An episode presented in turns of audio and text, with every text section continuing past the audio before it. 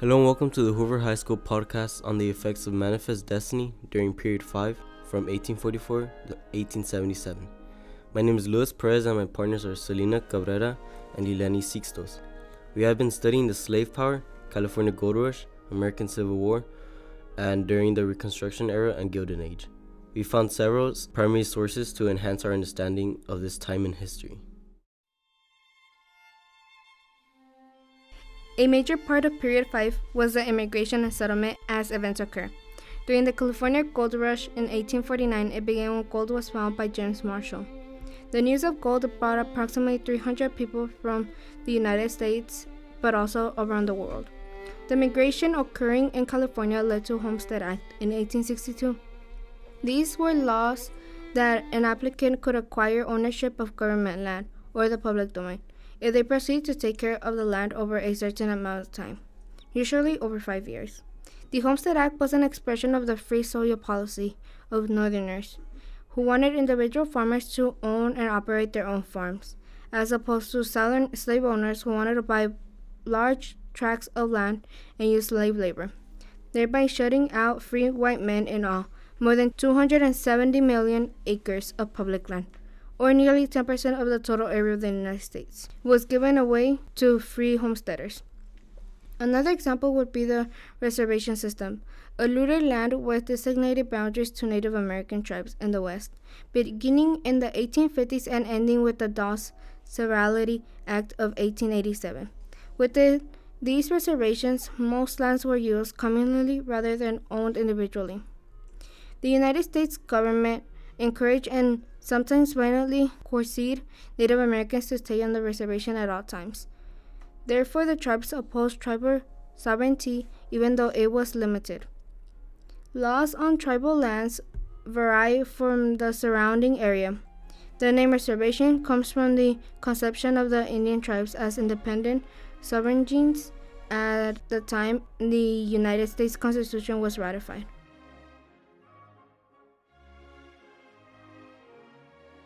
However, politics and power is a major event during this era. The Treaty of Peace, Friendship, Limits, and Settlement between the United States of America and the Mexican Republic.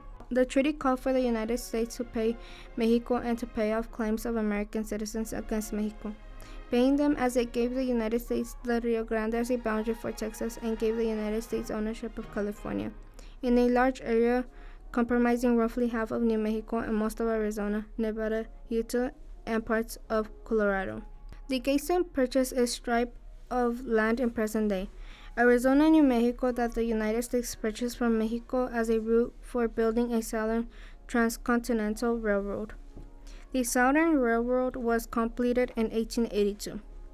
The Gadsden Purchase was the last territorial acquisition in the continuous United States to add a large area to the country aimed to reconcile outstanding border issues between the United States and Mexico, following the Treaty of Guadalupe Hidalgo, which ended the earlier First Mexican American War.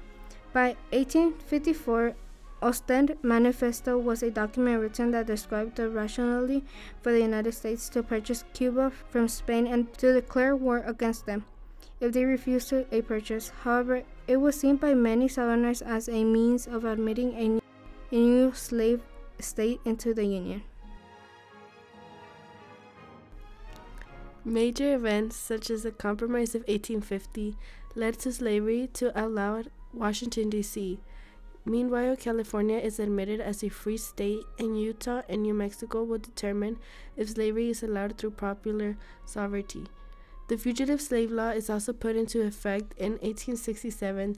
The Tenure of Office Act, as it prohibited the president from dismissing any cabinet member of other federal office holders whose appointments had required the consent of the Senate unless the Senate agreed to the dismissal. Therefore, Johnson's violation of this act caused the impeachment crisis, as it led to the Civil Rights Act of 1875, as it was meant as a response to civil rights violations towards African Americans with the purpose of protecting all citizens in their civil and legal rights.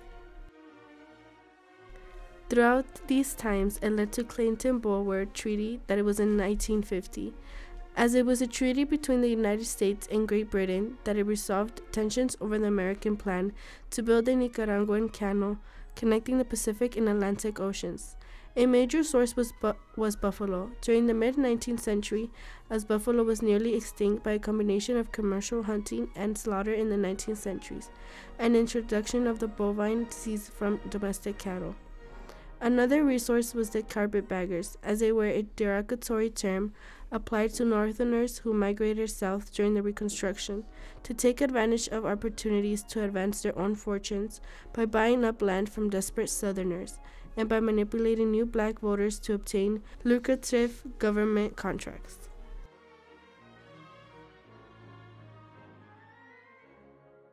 As other factors changed during period 5, different factors have changed as well, such as work, exchange, technology, culture, and society. Before the development of the electric telegraph in the 19th century, which revolutionized how information was transmitted across long distances, many used a semaphore which consisted of a series of hilltop stations that each had large movable arms to signal letters and numbers and two telescopes with which to see the other stations. Developed in the 1830s and 1840s by Samuel Morse and other inventors, the telegraph revolutionized long distance communication. It worked by transmitting electrical signals over a wire laid between the stations. In addition to helping invent the telegraph, Samuel Morse developed a code that assigned a set of dots and dashes to each letter of the English alphabet and allowed for the simple transmission of complex messages across telegraph lines. In 1844, Morse sent his first telegraph message from Washington, D.C. to Baltimore, Maryland, which was, What hath God wrought? And by 1866, a telegraph line had been laid across the Atlantic Ocean from the U.S. to Europe. As more and more African Americans were being born into slavery, some African Americans sought to pursue freedom. Many escaped the Underground Railroad, a network of secret tunnels and safe houses used by African Americans to escape into free states and Canada, with the aid of abolitionists and allies.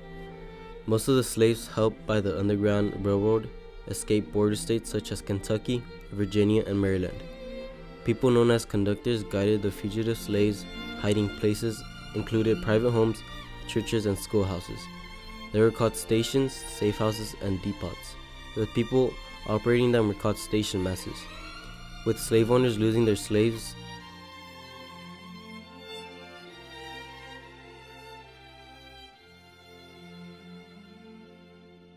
the Fugitive Slave Act of 1793 made capturing escaped slaves a lucrative business, and there were fewer hiding places for them. The act was overturned by the Supreme Court in 1842, which later on, the Fugitive Slave Act of 1850 was designed to strengthen the previous law. It was felt by southern states to be inadequately enforced. The updated law created harsher penalties and set up a system of commissioners that promoted favoritism towards slave owners and led to some freed slaves being recaptured. After slavery was abolished after the Civil War, sharecropping in the crop-lien system was made to replace slavery in some sort of aspects. Sharecropping is a type of farming in which families, mainly African Americans, rent small plots of land from a landowner in return for a portion of their crop to be given to the landowner at the end of the day. In the rural South, it was typically practiced by former slaves.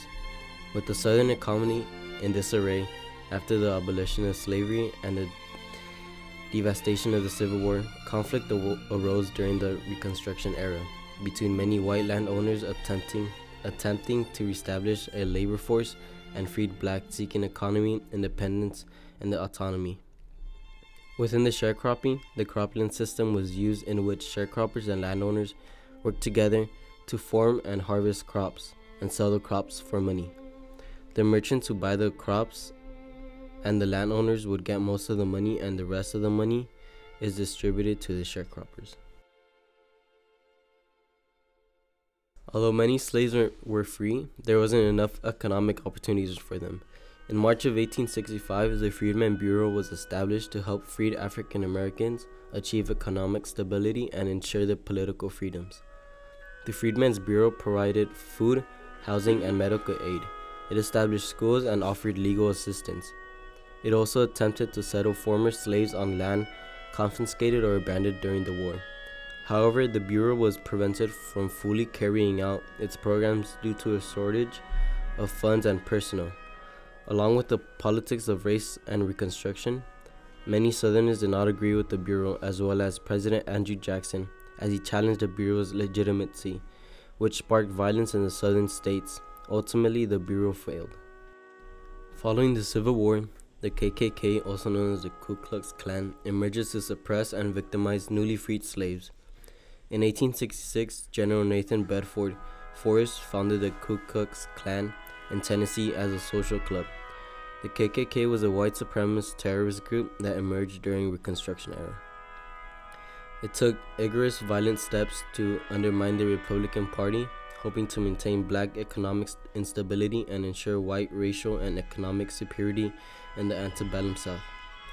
Congress countered the KKK with the Force Acts and the Ku Klux Klan Act of 1871 which made Klan violence and political intimidation illegal under federal law. Republicans lost hold within the South largely due to Klan violence, allowing the South to maintain a ruling racial order that morphed into Jim Crow. The Klan also worked to restrict the African American laboring class by incapacitating the black economic empowerment. Any white people who encouraged black economic autonomy, like merchants who purchased cotton from black farmers, were also threatened, beaten, and killed. The Klan disassembled African American and Republican community organizing initiatives by terrorizing black churches as well as many schools established by the Freedmen's Bureau. As if the KKK wasn't enough, the minstrel shows emerged to discriminate against African Americans. Each minstrel show consisted of comic skits, variety acts, dancing, and music performances that depicted people specifically of African descent. The shows were performed by white people in makeup or blackface for the purpose of playing the role of black people. The shows lampooned black people as dim witted, lazy, buffoonish, superstitious, and happy go lucky.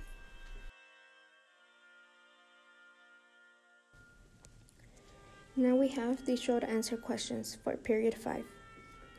Answer part A, B, and C. Part A is briefly explain why one of the following developments was the most significant factor contributing to the outbreak of the Civil War. The Compromise of 1850, the Dred Scott decision, or the presidential election of 1860. The answer is the Compromise of 1850 repelled the Precious Missouri Compromise that held the Union together. It made the issue of slavery an unsure enterprise for the territories. Part B. Provide one piece of evidence to support your choice in Part A. The Compromise of 1850 led to Bleeding Kansas. Northerners and Southerners clashed in the first unofficial battle of the Civil War. Part C. Contrast your choice in Part A against one of the other options, demonstrating why that option is not as good as your choice.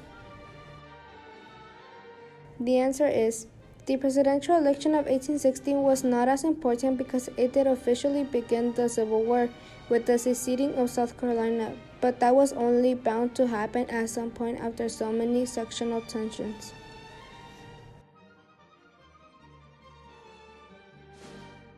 Thank you for tuning in onto this podcast on Period 5. Remember, strive for greatness.